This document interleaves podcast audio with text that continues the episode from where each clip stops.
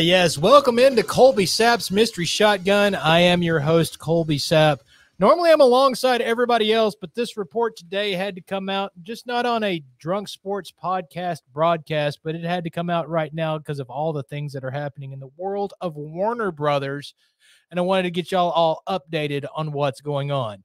Love being in front of you guys. By the way, uh, go ahead and like, share, subscribe, tell everybody what's going on. If you've seen this in other videos, understand that yeah, I'm a little bit behind. If you haven't, and I'm bringing news to you, then this is why we do this mystery shotgun, this emergency mystery shotgun that'll be do, done a lot more often here on this channel. So let's go ahead and get into what Warner Brothers is having going on in their little crisis center as their 10 year plan is looks like it's going to actually do do something or something. So everybody's saying, and they're going ahead and putting this guy into the executive hall of fame as Warner Brothers apparently have found their new leader uh, of direction. And I guess short way to say is it's their new Kevin Feige. So Warner Brothers themselves, by the way, in case you didn't know, uh, Walter Hamada, which who was the head of DC Films, his contract is about up. They're going to let him go, and they need a new president of DC Films, which will not be David Zaslav or anybody like that. That's that's going to be in charge. They, he wanted a figurehead, and this figurehead is the guy that gave us um, the It movies uh, the Lego movies. Uh, he was a part of Aladdin. That is Dan Lin. So Dan Lin, who was on a, a podcast before all of this broke, and said basically the Lego Batman was his way to actually get in because he loves the DC universe. So he was one of the top guys that was in line for this position over at Warner Brothers. And it looks like, as most of the uh, trade company mags or websites or whatever are going ahead and announcing that Dan Lin is the guy. Couple things for you Snyderverse fans that you need to know before I get into the other news that's happening is he was on a podcast Dan Lin was and as he was talking to them, he said something along the lines of when Zack Snyder or the Snyderverse was brought up with uh, Warner Brothers and what have you, he did refer in whether it could have been sarcasm or not to the Snyder bots. So keep everything with a grain of salt on that that he did refer to Snyder bots which if you don't know what those are basically some people are claiming and maybe this is a little bit of it that the Snyderverse onslaught of fans a lot of it was bot controlled um I know everything that I ever posted about wanting to see and continue the Snyderverse. I'm not a bot, but apparently um, they have numbers to show that some of that was bots. Well, I mean, if a Snyderverse fan created a a bot central or made his own Snyderverse transformers to infiltrate the uh the interwebs, then okay, he at least he got the Snyderverse cut out there. And if we have to congratulate that guy for doing it, that's great. The unintended consequence of that is that it lessens the amount of, oh my God, all these people are behind Zack Snyder. If Warner Brothers can point to, well, it's bots. And as we've seen on the Drunk Sports podcast, 60% of the internet is actually not human, it's bots and hackers, uh, the hacker bots. So, that would be so only 40% of the internet's actually real humans. Let that sink in for all the Skynet and um, just the robots are going to take over the world. Well, they've already taken over the virtual world. So, congratulations to that. I don't know why I got down that tangent, but I did. So, congratulations to everybody that followed me. I'll lay sticks down so you can uh, you can keep a hold of the trail. So, Dan Lin's in charge at Warner Brothers, and that's that's actually news. I don't know yet if it's good news or not. I I I don't. Uh, it it's news. So hopefully something great comes from this. That would be amazing. Um, your second point of today's mystery shotgun is that apparently even though all the things that they did was was um just dragging the Flash movie and Warner Brothers themselves through the muck. Uh, apparently, Warner Brothers themselves is like, you know what? We're actually okay with Ezra Miller. Um, so what happened was is that they, um, they heard about the Warner Brothers plan Warner Brothers plan where they basically said they had three options with the Flash movie. They were either going to release it in theaters with a big hoopla and a big budget behind it and just do everything that they can to make sure people know that this movie exists and they should go see it or the other option was was just release it with no fanfare and just see how it does. And then the third option was to put it into the vault right next to the batgirl movie. So that uh, caused ezra miller to tell everybody and release the apology and say he's been in rehab and which he has been or they have been i'm sorry i'm old pronouns don't always do the right thing with my mouth. Um so that they had went to rehab and then they went and met with head executives at warner brothers and basically told them like they're very very very sorry and they're going to get all the help that they need. And that's enough for warner brothers to go hey um well that's cool. All's forgiven. Check mark. Good times. Go go get go get yourself all worked out and uh, you can continue to be the Flash because the screenings for the Flash movie, people are walking out of these screenings, these private screenings and just test screenings, and they're saying now that this latest alliteration of the Flash movie is right there as high ranked as like Christopher Nolan Batman trilogy movies. Let that sink in that that is something that that that this will produce is this movie is that awesome.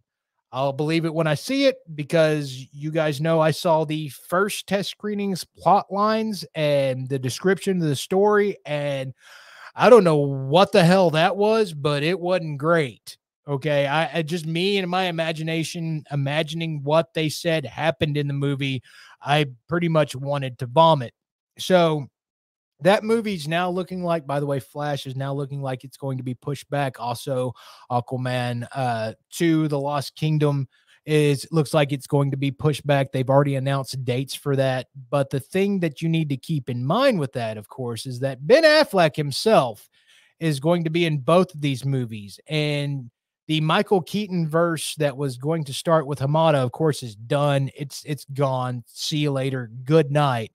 And the fact that Ben Affleck's Batman is in both these movies, and and this is part of their 10 year plan, leads me to believe that Ben Affleck is actually back as Batman, which that's everybody go ahead and cheer because this is the Batman that we need. Now, I know immediately some of you are going to be asking questions about Pat Bat, as in Robert Pattinson's Batman.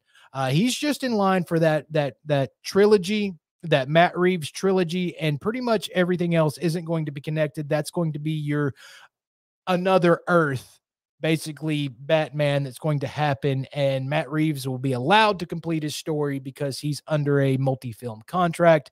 And that's all that's going to be. It's going to be its own little pocket universe, but it's not going to be a part of the 10 year plan. That will be your Ben Affleck Batman. So all of that's going on. And then we hear that the Black Adam test screenings are showing a shadowed out Superman in them. And it's not one of those where it looks like it's post production. I mean, it's not a um it's in the film and that's how it's going to be, but the shadowed out looks very post production.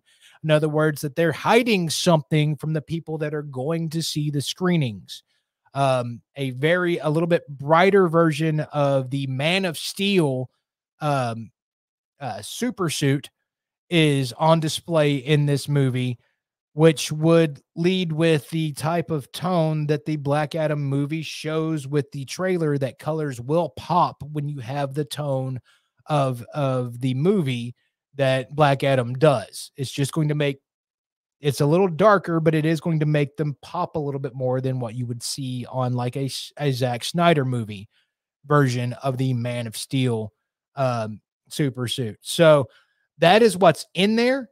And then I heard on a podcast Umberto Gonzalez, which normally when he speaks, I don't take a whole lot of this as actual fact because of his recent stint. is kind of a Walter Hamada uh, songbird uh, on the internet and really just anything that anybody would say what else was happening, he would kind of go against it. So I really didn't follow what he said a whole lot, but he was asked on the podcast. He said he was asked about Zack Snyder. He was asked about Batgirl. By the way, we will get to that because the funeral screenings did happen and people came out of that with a little bit different story, but let, I'll get to that in a second.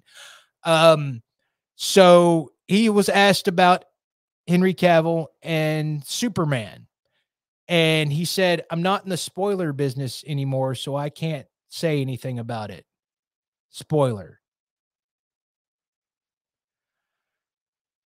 He does still have friends in high places, Umberto Gonzalez. He does.